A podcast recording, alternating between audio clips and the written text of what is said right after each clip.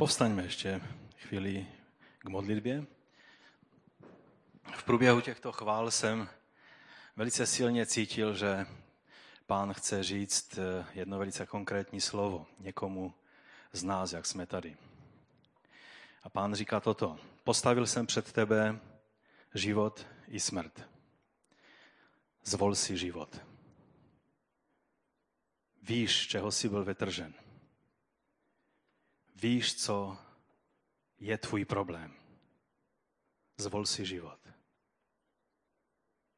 Věz, že dávám milost těm, kteří mě hledají. Kteří mě hledají v upřímnosti. A proto stavím před tebe cestu života i cestu smrti. Zvol si život. Pane, já tě prosím za každého jednoho, kdo ve svém životě váhá a zdá se, že ho to táhne zpátky k věcem, ze kterých byl vytržen. Já tě nyní prosím, aby si projevil svoji milost vůči každému bratru a sestře. Abychom mohli zvolit život, když nabízíš život. Abychom mohli zvolit milost tehdy, když nabízíš milost abychom mohli zvolit spásu, když nabízíš spásu. My ti děkujeme za to, že tvoje krev byla prolítá za hříchy každého jednoho z nás. My tě za to chválíme a vyvyšujeme. A nyní tě chceme prosit, pane, aby si požehnal i tomuto slovu v našich srdcích, které jsme četli. Pane, když si skrze Ducha Svatého položil Matouši kdysi táto slova, aby je takto zapsal, tak si věděl, že to bude čteno ve zhromážděních, jako je toto. Ve zhromážděních, kde lidé potřebují ujištění a povzbuzení a potěšení. A ty si nechal zapsat slova, která vzbuzují v nás obavy a, a často i zmatek. A tak tě prosíme o tvé světlo, pane.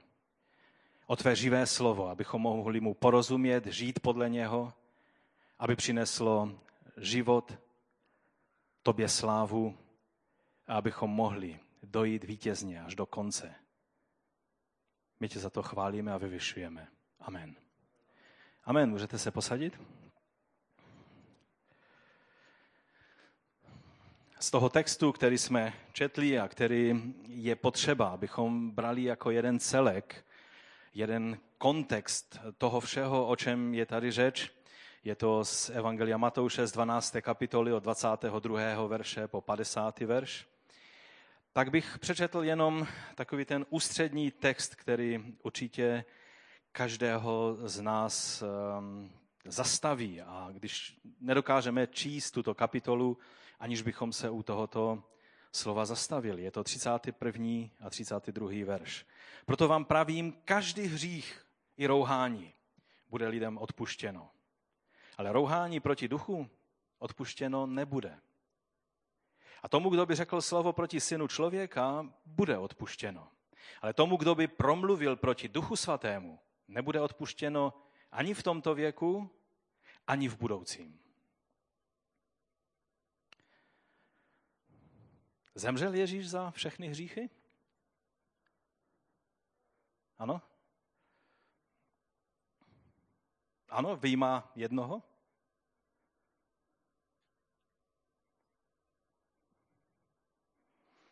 Co všechno je možné, aby bylo člověku odpuštěno? Jak hříšný člověk může být a ještě mít naději, že dostane Boží milost? Jsou nějaké hranice Boží milosti? Já vím, že jsou prázdniny a, a že jste možná čekali takové nějaké prázdninové odlehčené téma, mládež je pryč, takže veškeré napomenutí přece potřebují vždycky jenom mladí a ti tu nejsou, takže dnes to mohlo být takové díky pánu za to, kam jsme došli, Eben Ezer, až dosud byl s námi hospodin. To všechno je pravda. Ale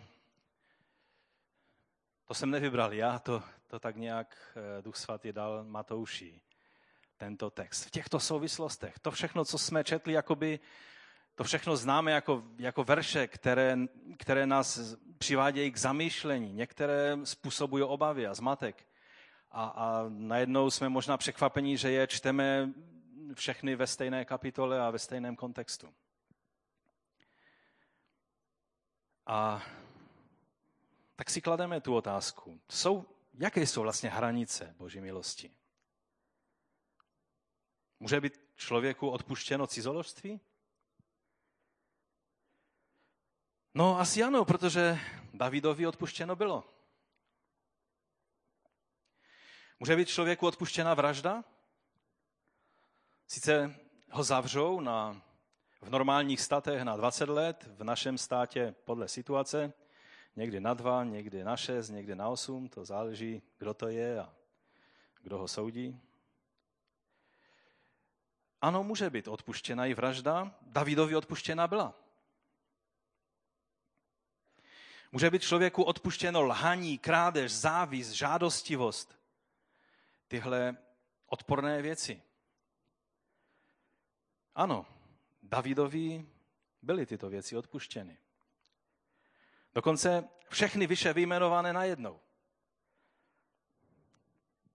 V Biblii máme příklady odpuštění modloslužby a podvádění, porušení smlouvy, rouhání. Ano, rouhání. Falešného svědectví, pomluv, samospravedlnost a mnoho dalších někdy dost nepředstavitelných hříchů. Když chcete příklad, protože mi nemusíte věřit, ale, ale pojďme se podívat do Božího slova, že to je pravda.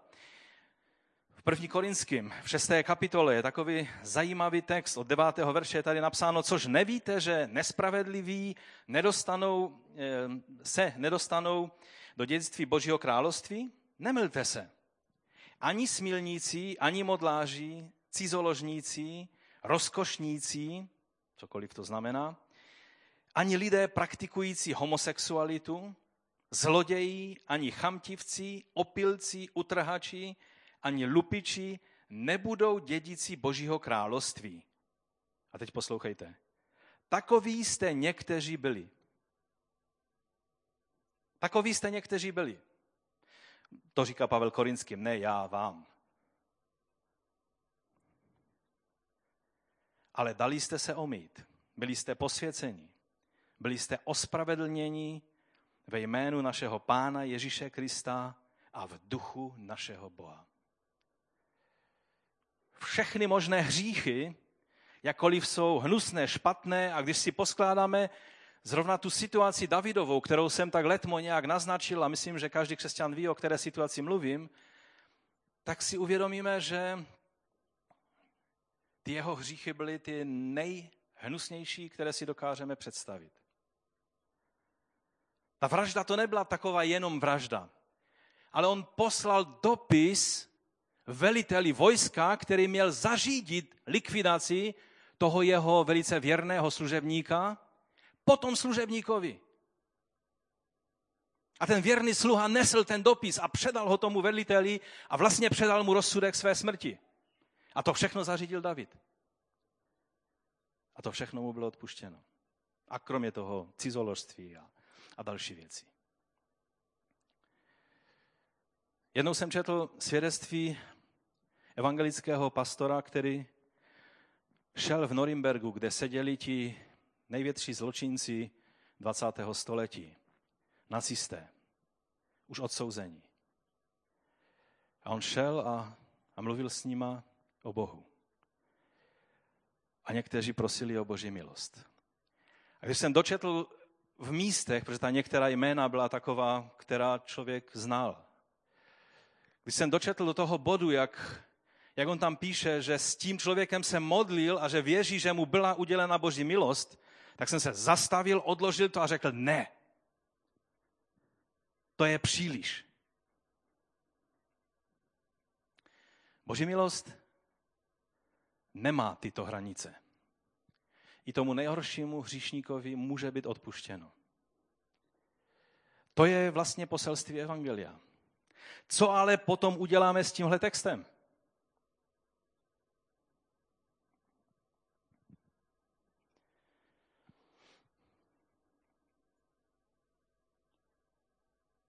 První věc, kterou bych chtěl dnes zdůraznit, abychom uviděli v tom dnešním dost obtížném textu Matoušova Evangelia, je, je právě to, co jsem teď zdůraznil. 31. verš říká, proto vám pravím, každý hřích i rouhání bude lidem odpuštěno. Každý hřích i rouhání bude lidem odpuštěno. Ježíš zemřel na kříži za každý hřích. Boží milost nemá hranice, je schopná odpustit každý hřích, každou špatnost. I ten tvůj, jakkoliv byl velký.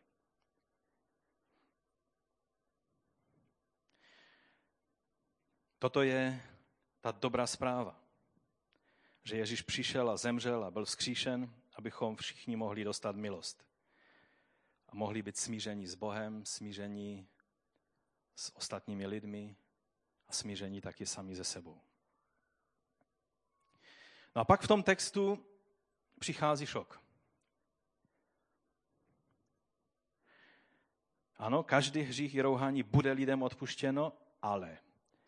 A dobře víte, že slovo ale je velice ošemetné slovo. Když něco platí, ale, pak většinou se pak dozvíme, že to vlastně ani moc neplatí. U Boha to tak není. Ale přesto je tady to slovo ale, rouhání proti duchu odpuštěno nebude. Jakkoliv se snažíme jako kazatelé povzbuzovat lidi v tom, že, že skutečně není situace, ve které by Bůh nemohl dát řešení a, a vysvobození a odpuštění, tak pan Ježíš nám tady říká, že je určitá situace, do které se tito lidé v tom kontextu dostali, ze které už východisko není.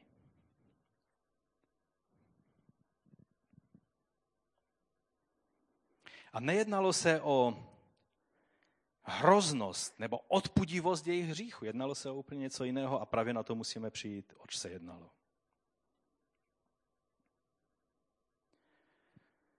Rouhání proti duchu odpuštěno nebude. A dokonce, aby, aby někom, někdo nedostal takový pocit, že no možná tady na zemi nebude. Tak jak Pavel řekl, že některé lidi předává satanu, aby se odnaučili rouhat ehm, a k zničení těla tady na zemi, aby jejich duch mohl být zachráněn, tak možná, možná, je, možná se jedná o tohle. Tak pán Ježíš dodává, aby, aby bylo jasno, jak to myslí. A tomu, kdo by řekl slovo proti synu člověka, bude odpuštěno, ale tomu, kdo by promluvil proti duchu svatému, nebude odpuštěno ani v tomto věku, ani v budoucím.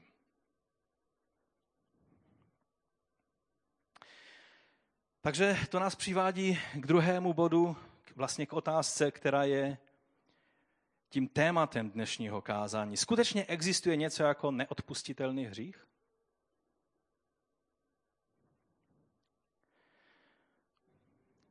Lidé mají různé názory na různé hříchy a jejich odpustitelnost. Lidé vám řeknou cokoliv. A můžeme jejich názory poslouchat, můžeme, můžou být docela zajímavé, ale nejsou až tak směrodatné. Protože to, co si lidé myslí, je sice někdy hezké, někdy zajímavé, někdy učené, někdy vzdělané, ale je to jen lidský názor. Co si ovšem o dané věci myslí Ježíš, je velmi podstatné. On je ten, komu je dána veškerá moc na nebi i na zemi. Jemu byl dán soud nad každým člověkem. I tebe bude soudit Ježíš. Každého z nás. A proto, jaký on má názor na tuhle věc, je skutečně podstatné a důležité. Když Ježíš říká, že je hřích, který nebude odpuštěn, pak to tak je. Aby bylo úplně jasno, Ježíš dodává, jak jsem už ukázal, že ani v tomto věku, ani v příštím. Pro Židy byl ten příští věk, protože ten věk současný, to je samozřejmě, když žijeme tady v těle. Co je ten příští věk? Na to můžeme mít různé názory, ale pro Židy v té době, kteří poslouchali Pána Ježíše, tak ten příští věk byl vždycky, buď se mluvilo o mesiánském tisíciletém království, anebo se mluvilo o věčnosti.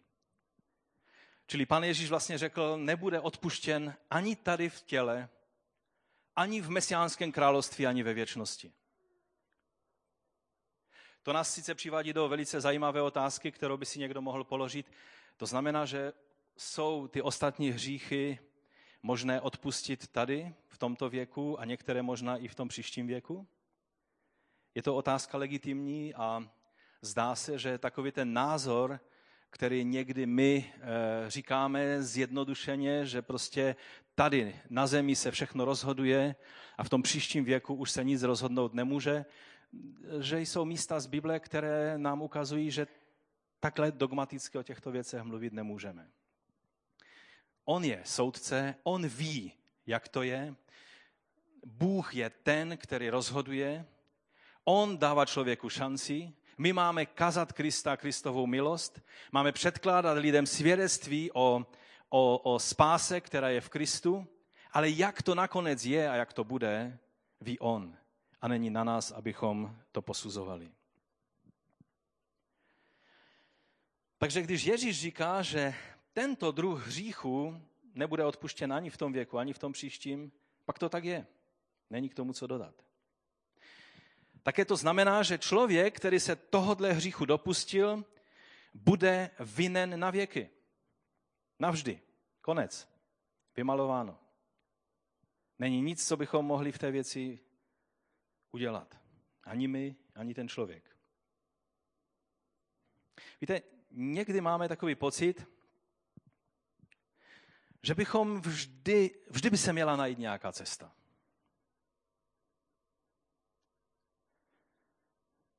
Vždy by mělo existovat nějaké řešení.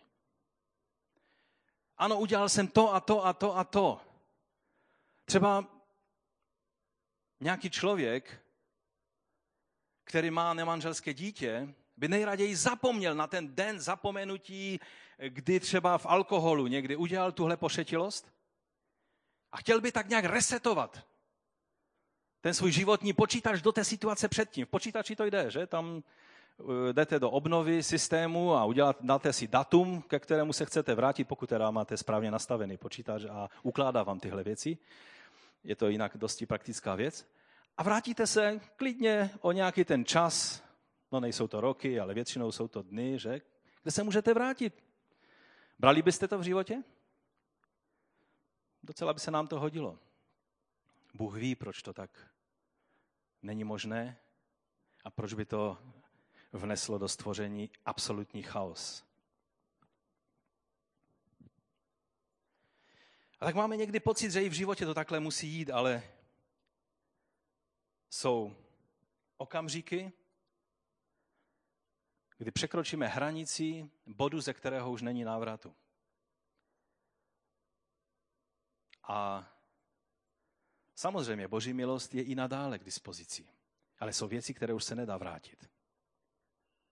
Protože jen jednou žijeme a pak je soud. Díky Bohu za jeho milost, ale je třeba mít oči otevřené na to, že jsou momenty ve svém životě, které můžeme překročit a ze kterých už není návratu. A věci se dají do pohybu.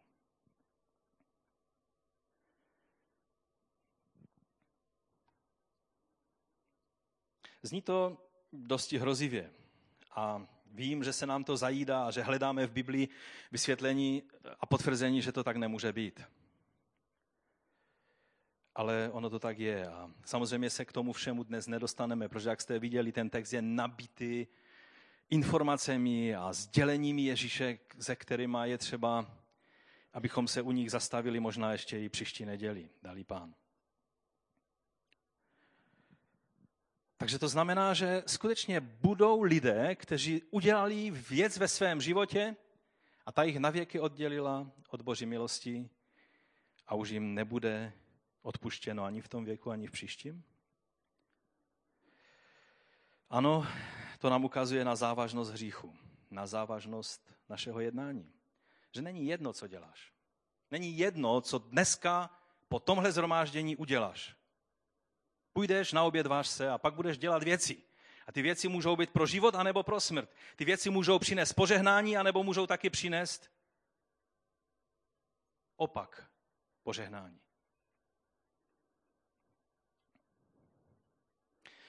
Záleží na tom, jak jednáme a co děláme se svým životem.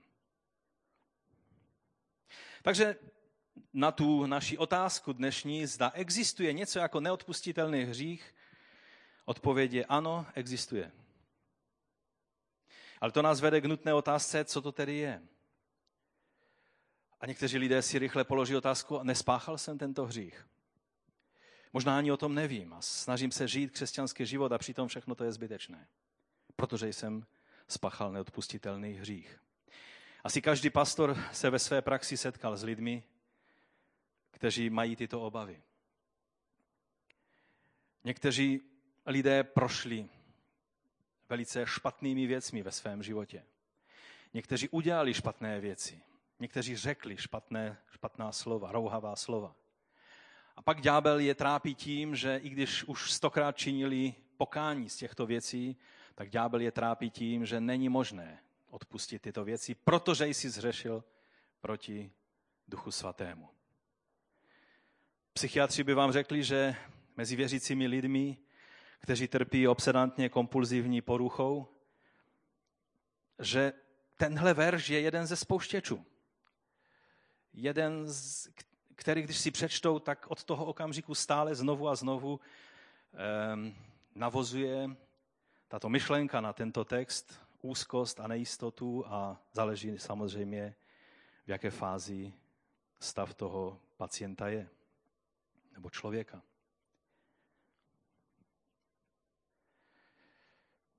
Ale jenom proto, že existuje takovýto nezdravý přístup k tomuto verši, nebo k těm veršům, nebo k této skutečnosti. To neznamená, že se ho budeme snažit nějak tak v tom textu uhladit, aby to nebylo vidět. A, a už jste si zvykli, že tím Matoušem procházíme tak, jako i ostatně jinými místy z písma. Když, když jsme měli sérii o desateru, tak, tak někteří měli pocit, že bychom se určitým háklivým věcem, jako je třeba e, svěcení sobotního dne a, a já nevím, některé další věci, se kterými to tam souvisí, třeba používání obrazu že? A, a takových těch věcí, že bychom se měli vyhnout. Ale já jsem vám slíbil, že se budu snažit to nedělat. Boží slovo a evangelium Matouše je Boží slovo a evangelia byla napsána, aby byla čtena ve zhromážděních Božího lidu. Je to apoštolské svědectví, které nám je předáno v této písemné formě, abychom je četli a vysvětlovali a porozuměli ve svých zhromážděních. A tak i 12. kapitola je božím slovem, jakkoliv se nám to může zdát, že přece jenom na ty prázdniny jsme si mohli vybrat trošku prázdninovější text.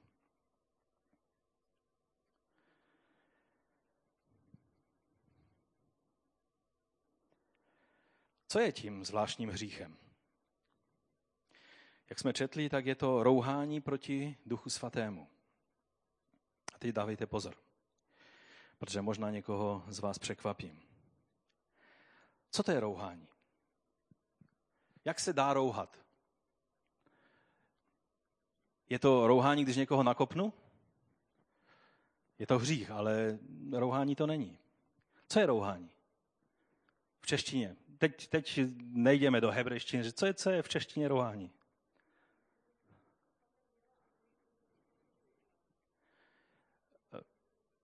Ano, to je ta konkrétní situace, o které tady mluvíme. Prosím?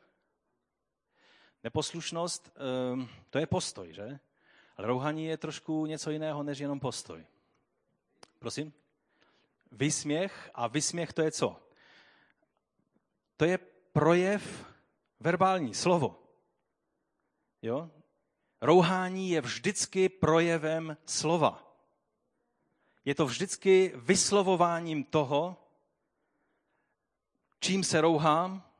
A jak pán Ježíš v tom textu vysvětluje, to, co vyslovují, to není, že najednou to tak na mě přišlo a řekl jsem to. Je, co jsem to řekl.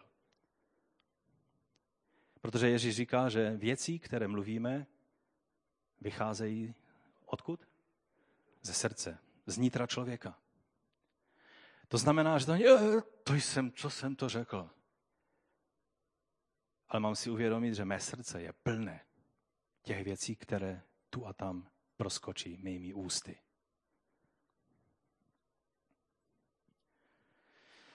Takže musíme čelit té realitě, že v Biblii, pokud je řeč o rouhání, je to vždy hřích slova. Je spáchan tím, co vyjde z úst člověka a to je velice vážná věc. Člověka neznečišťuje to, co vchází do úst. Někdy jíme věci, nad kterými lékař by, a nejenom lékař, někdy i manželka, její se zvedá žaludek, co manžel sní a opačně, že? Ale ale to není ten problém. Problém je to, co vychází z našich úst. To je to, co znečišťuje člověka. Takže hřích rouhání je vždycky hříchem slova. Jak jsme to četli? Že slovem je člověk, podle svých slov budeš ospravedlněn a podle svých slov odsouzen. Slovo, které vyslovujeme, má moc. Dnešní doba je dobou inflace slova, je dobou, dobou absolutní neopatrnosti v tom, jak používáme slova. A kdybych měl házet kamenem, tak já bych byl ten první, který bych nemohl hodit kamenem, protože používám slova neopatrně, nemoudře. Díky Bohu za milost pokání.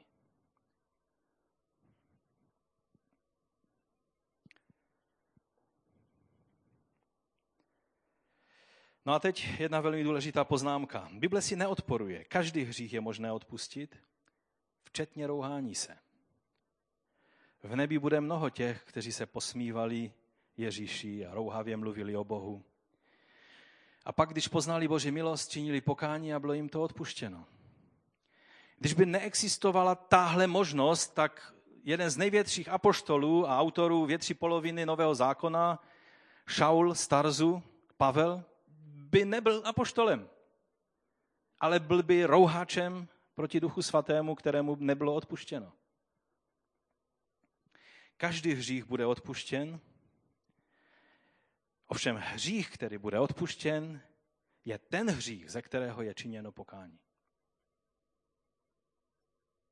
Nezáleží tedy na hrozivosti a odpudivosti toho hříchu, záleží na tom, jestli jsme schopni činit pokání z toho hříchu, anebo ne. Tento hřích, rouhání proti duchu svatému, je neodpustitelný proto, protože tě dostane mimo možnost činit pokání. Víte, pokud se odvrátíš od slávy neviditelného Boha, pochybuješ o jeho stvořitelském díle a jeho moci, třeba máš problém uvěřit tomu, že svět byl stvořen v šesti dnech a, a, a studuješ geologii a zdá se ti to všechno takové zvláštní a já se ti přiznám, že mi se to taky zdá zvláštní, ale neříkejte to nikomu. A, a teď najednou přijde Satan a řekne, vidíš, nevěříš v to, že svět byl stvořen v šesti dnech? Tak si zřešil proti Bohu, rouhal ses, no a už ti není pomocí. Díky Bohu za to, že je zde Duch Svatý, který nás přivádí k pokání.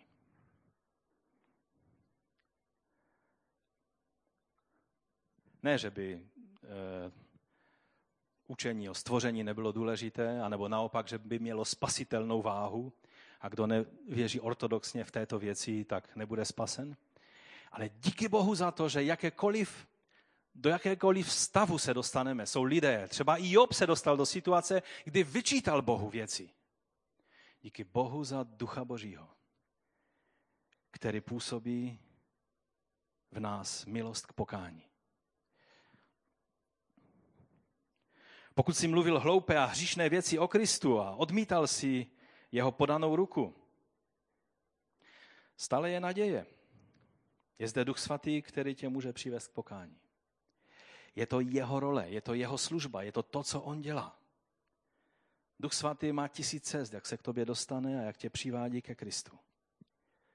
A najednou v pokání můžeš vyznat ty své hloupé řeči. Že se schoval jako malé dítě, které tluče nohama o zem a křičí. A křičí tak dlouho, až dostane na zadek. Pak rodiče jsou popotahováni, ale děcku to pomohlo.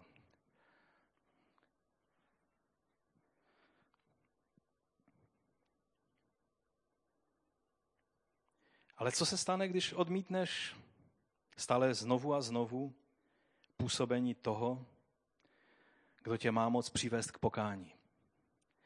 Jehož role a služba je, že tě přivádí ke Kristu. Že ti zjevuje Krista.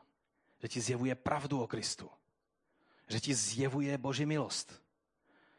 Že tě přivádí ke kříži, kde můžeš přijmout vírou dar spásy. Co když odmítneš toho? Pak ti není pomoci. Odmítnul si jediný zdroj, odkud přichází pomoc. Pokud bys byl na poušti a měl bys jedinou láhev nebo, nebo nějaký kanistr s vodou a nechal bys si namluvit, že je v tom jed, Nebo ve zlobě a ve zlosti by si ten kanistr vylil na zem. Tak to není zlomyslnost nikoho. Ty si prostě se zbavil jediné věcí, která ti mohla dát záchranu. Se kterou si mohl přežít. Já vím, že ten příklad je nedokonalý, ale alespoň trochu nám ilustruje, v čem je jádro problému. Židům 6. kapitola mluví podobné slovo a já věřím, že epištolu k Židům napsal Lukáš jako pokračování Evangelia Lukáše o životě Ježíše Krista na zemi, knihy skutků jako svědectví těla Kristova na zemi a pak třetí knihu jako svědectví o tom, jak jsme chrámem božím a jak jsou ty věci tam v nebi. A písatel epištoly k Židům, eh, abych vám teda nevnucoval ten můj názor, je to čistě můj názor, podložený dosti důkladným studiem, eh, tak v šesté kapitole od čtvrtého verše píše toto. Pro ty, kdo byli už jednou osvícení, kdo okusili ten nebeský dar, získali podíl na Duchu Svatém, okusili dobrotu Božího slova i moc budoucího věku a přesto odpadli. Proto je nemožné znovu se vrátit k pokání. Znovu by tak pro sebe křižovali Božího syna, znovu by ho vydávali potupě. A neříkejte mi, že to slovo vám nenahání strach. Dále písatel k Židům v desáté kapitole píše od 26. verše, nebo jestliže dobrovolně hřešíme poté, co jsme přijali jasné poznání pravdy, nezůstává již více oběd za hříchy, nebrž jakési hrozné očekávání soudu a žár ohně, který bude stravovat odpůrce. Kdo pohrdl Mojžíšovým zákonem, umírá bez slitování na základě svědectví dvou nebo tří svědků. Uvažte, oč horšího trestu bude hoden ten, kdo pošlapal syna Božího a krev smlouvy, již byl posvěcen. Měli za nečistou a ducha milosti potupil. Neboť známe toho, kdo řekl, mně náleží pomsta, já odplatím. A opět pán bude soudit svůj lid. Je hrozné upadnout do rukou živého Boha. Toto je nový zákon. To je evangelium. To je ta varovná strana evangelia abychom si s Bohem nepohrávali. Abychom si s Bohem nehrali na kočku a myš. Abychom si s Bohem nehrali na nějaké hry, prostě bože, já ještě to zkusím a uvidím, co to udělá, ještě to zkusím. Jedno z nejstrašnějších míst v celé Biblii je starozákonní kniha soudců, kdy Samson se takzvaně naučil v tom chodit. Zjistil, že má obrovský dar od Boha. Že vždycky může udělat cokoliv a vždycky se z toho otřepe a zase je v pořádku a zase je hrdina. A došlo to až tak daleko, že žena, do jejíž náruče se vydal, která byla kněžkou pohanského kultu, tak i, i v té situaci Samson si dále takhle hraje s Bohem. A zdá se, jako by mu to Bůh všechno toleroval. A tam je napsáno, abych to teda hodně zkrátil, pak je tam napsáno, a Samson se zbudil, protože ona vždycky udělala to, co jí radil a, a, a, a on se zbudil, protože ona zakřičela, Samsone, pelištejci jdou na tebe a vyskočil a prostě strhal cokoliv, čím byl svázan nebo přivázan a zase byl v pořádku.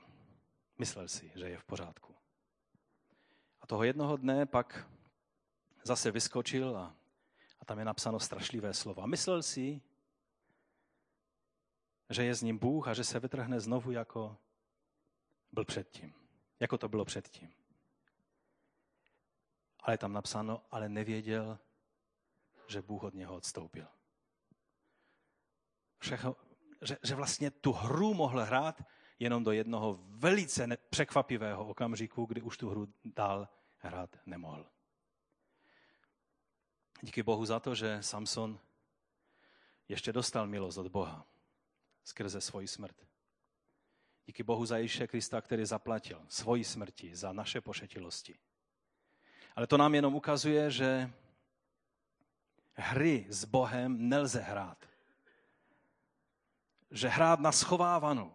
Myslet si, že tak, jako mi Bůh nabízí milost dnes, mi ji bude nabízet i zítra že věci mám pod kontrolou, že to, že hřeším, v pořádku, já to pořeším, já to mám pod kontrolou, já, já se toho chopím, možná, možná po těch prázdninách, možná někdy příště, možná zítra. Pošetili člověče, odkud víš, že zítra je tvůj den? Odkud víš, že zítra budeš dýchat? Odkud víš, že tvé srdce zítra bude být, jako by se nic nestalo? Odkud bereme tuhle pošetilou jistotu? Že usínáme a nemáme věci v pořádku a myslíme si, že ráno se zbudíme, přetáhneme se, dáme si kafe a půjde život jako šel dál. Samson se taky přetáhl, myslel si, že život půjde dál, jako šel předtím, zmlátí pár pelištejců a pak si dá kafe. Nedal si ani kafe, ani nezmlátil pár pelištejců. Skončil s vyloupenýma očima, ožebračen a jak vůl tam mlel pšenici pro pelištejce, pro nepřítele.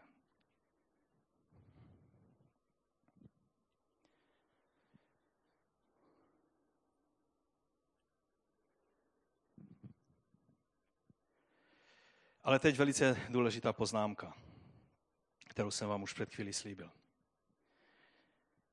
Pokud máš obavy a v modlitbě si říkáš, pane, nespáchal jsem, hřích proti Duchu Svatému.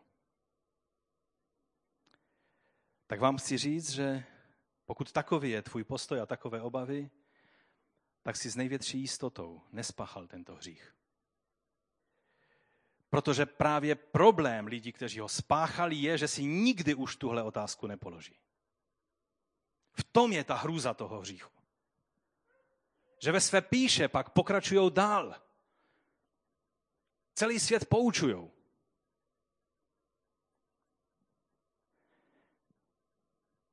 A minulý bod, ze kterého už není návratu z této situace. Takže pokud někdo z vás má tyhle obavy a říkáš si, bože, co když jsem spáchal tento hřích? Je ještě možné, aby mi bylo odpuštěno?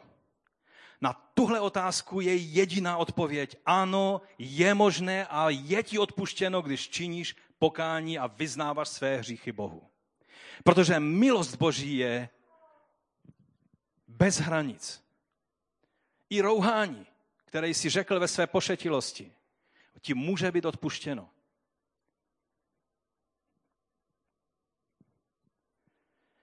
Ovšem, tento druh rouhání který spáchali tito farizeové, kteří přišli z Jeruzaléma speciálně kvůli tomu, aby, aby jiným, jiným lidem změnili názor na Ježíše. Dělali to s velice pečlivě vymyšlenou strategií. My jsme si všimli už v deváté kapitole Matouše, jestli si vzpomenete, tak tam už, ehm, když Ježíš uzdravil nebo vyhnal démona z němého člověka, tak oni rychle přispěchali s tímhle vysvětlením. V moci knížete démonů dělá to, co dělá. Teď jenom přišel okamžik, kdy to řekli úplně naplno, zcela otevřeně a oficiálně.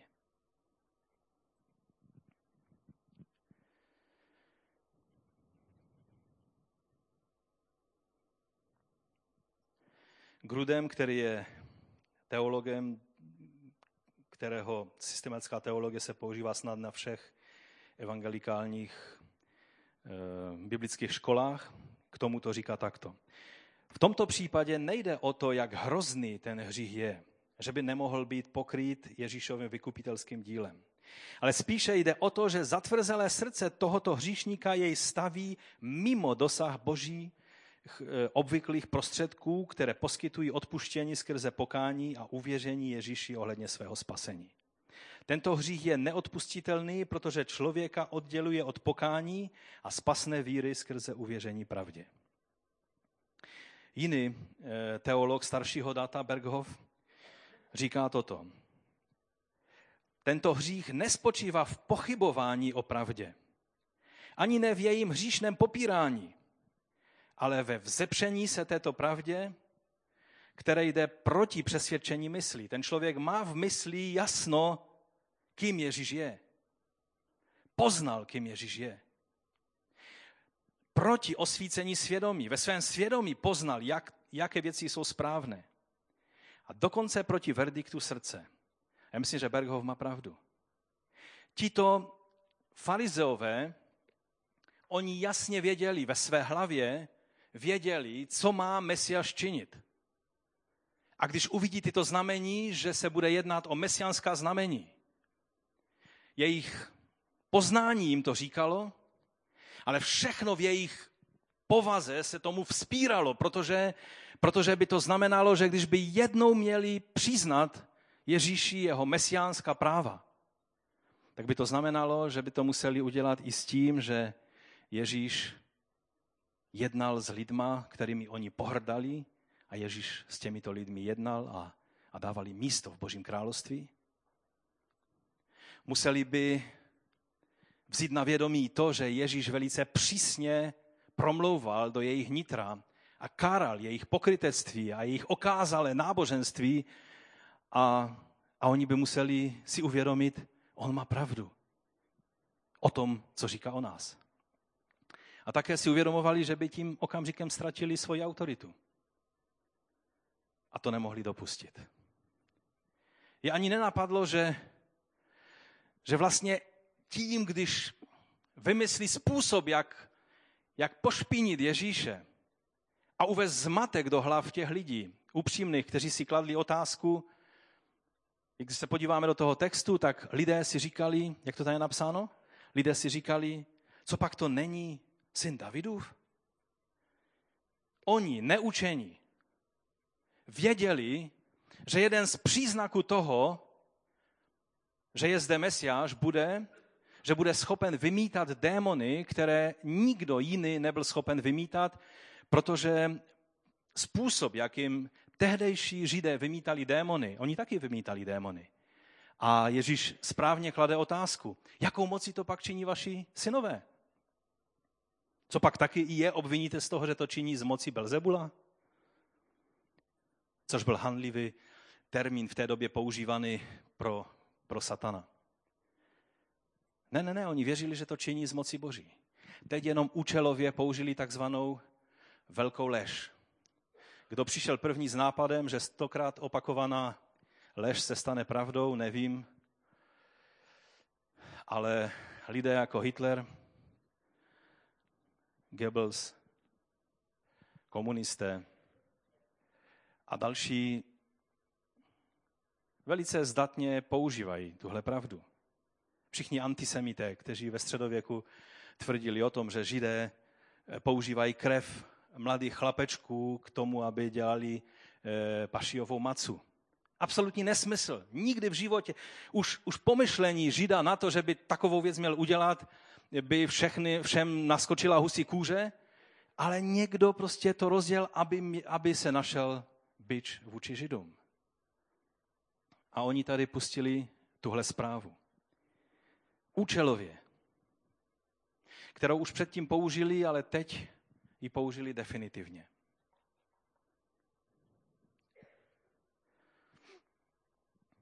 Ve skutcích apoštol Pavel se setkává s podobným postojem. Když židé uviděli ty davy, naplnila je závist a začali rouhavě popírat cokoliv Pavel řekl. Nešlo o to, jestli Pavel mluví pravdu nebo ne. Nešlo o to, jestli boží moc se projevuje nebo ne. Nešlo o to, jestli skutečně víme a uvědomujeme si, že zde je vážná věc a že Bůh jedná. Ale závist a různé další postoje způsobily, že začali, tady je napsáno, rouhavě popírat. To znamená, že to je ve stejném principu, v jakém to dělali tihle farizeové vůči Ježíši. V 18. kapitole je napsáno, když mu však odporovali a rouhali se, setřásl si prach z pláště se slovy, vaše krev na vaši hlavu, já jsem od ní čistý. Od té chvíle půjdu k pohanům. Pavel to sice takhle řekl, ale v dalším městě už zase šel do synagogy a už zase mluvil a rozmlouval s Židy. To, že šel k pohanům, to byla sice pravda, ale to neznamenalo, že zanevřel na Židy. Hendriksen říká, že Ježíš v těch verších od 25. po 37. dokazuje, že obvinění farizeovi vůči němu bylo zaprvé absurdní, to je verše 25-26, nedůsledné a nekonzistentní, 27. verš, za třetí zamlžující pravdu, 28 až 30, a za čtvrté neodpustitelné, 31 až 32, to je ten, ty verše, které jsme četli. A za páté odhalující hříšnost a zlo těch, kteří s tím obviněním přicházejí, protože to vycházelo, to, co bylo v jejich srdcích, vyšlo ústy. A to nás přivádí zpátky do toho kontextu toho, té kapitoly 12. v Evangeliu Matouše. 12. kapitola je velice důležitá pro pochopení celého zbytku Evangelia Matouše, protože tam se stává základní a zásadní změna v jednání Ježíše. A právě to souvisí s tím postojem, eh, se kterým tito farizeové a ostatní vůdci Izraele eh, se rouhali proti Duchu Svatému. Aniž to vidíme nějakým způsobem eh, výrazně, když důkladně studujeme tyto věci a také jakým způsobem pak Ježíš jedná dále, tak vidíme, že tady byl jeden z takových těch závažných okamžiků, ze kterého už není návratu. A možná, eh, dali pán, tak příště je dobré, abychom se ještě k tomu jednou vrátili, když jsme už v minulosti o těch věcech mluvili. Stala se totiž daleko závažnější věc, než jenom eh, rouhání těchto zlých a úskočných lidí proti Duchu Svatému, čímž oni sobě samým zavřeli dveře milosti. Jednalo se o odmítnutí Mesiáše i přes jasné vědomí, že to je on. A těmto věcem dali pán, tak se budeme věnovat příště a ukážeme si, jak znovu a znovu nás Matouš přiváděl k té klíčové otázce, kým je Ježíš. Evangelium není o tom, jak se nám líbí to poselství a poselství o tom, že Ježíš nám může pomoct a že může naplnit naše potřeby, ale evangelium je o tom, že je zde Ježíš a že v něm je řešení každého problému, toho hlavního problému, že jsme odděleni od Boha a Ježíš je ta cesta. On je pravda o Bohu a on je také život. A tak dalí pán, tak budeme příště mluvit o tom, co znamená i to slovo, o kterém Ježíš mluví, že nejde přece vzít a používat věci z domu, aniž bychom nejdříve svázali toho siláka. Co to znamená? Jsou křesťané, kteří mají pocit, že přijdou na nějaké místo a, a řeknou, satane, svazují tě na tom místě a pak už mají pocit, že to vyřešili a že už můžou dělat, co chtějí. Je to tak závažné sdělení Ježíšovo v tom textu, že je dobré, abychom se na to podívali, co to znamená. Ano, někdy i slovem vymítáme démony. Ale o tom svázání toho siláka, aby ti, kteří byli zotročeni v jeho domě, mohli být vysvobozeni, má mnohem hlubší význam. Ježíš to neučinil slovem. A uvidíme příště, dali pán, jakým způsobem toto učinil. A teď bych vás chtěl poprosit, abychom povstali a abychom v tom závěru si tak položili otázku, jak máme žít ve světle toho, co jsme dnes, o čem jsme dnes mluvili. Máme se obávat a, a dávat si pozor na jazyk? Nebo jakým způsobem máme žít s touto pravdou, o které jsme dnes mluvili? Doufám, že jsme pochopili, že je to velice závažná věc. A že nejde jednoho dne děkovat pánu za jeho milost a druhého dne popírat jeho kříž. Šlapat po duchu milosti, jako by se nechumelilo. To je móda dnešního dne. Není možné, abychom, když poznáme, co nám hrozí skrze hřích, jak velkou cenu Ježíš zaplatil za to, abychom mohli být vysvobozeni, abychom pak šli a zase se zpátky vraceli k těmto věcem. Písatel k Židům nám ukazuje, že to není možné. To jen dokazuje, že jsme Boží milost vůbec nepochopili. Že jsme Boha na nebi vůbec neuviděli. Že jsme si neuvědomili, kým On je. A tak řešení pro vědomí tohoto slova je bázeň Boží. Brát Boha vážně, to je bázeň Boží. Brát Boha vážně. Nemít Boha na ústech a svými skutky ho popírat, ale brát ho vážně, jak ve svých slovech, tak i ve svém jednání. Když prosím Boha o milost, pak ji pak z vděčnosti přijímat a žít tou milosti. Těšit se tím na každý den. Ano, ještě budeme hřešit. Ano, ještě uděláme chyby. Ale ty chyby mají být i přesto, že se snažíme z Boží milosti žít život podle Boží vůle.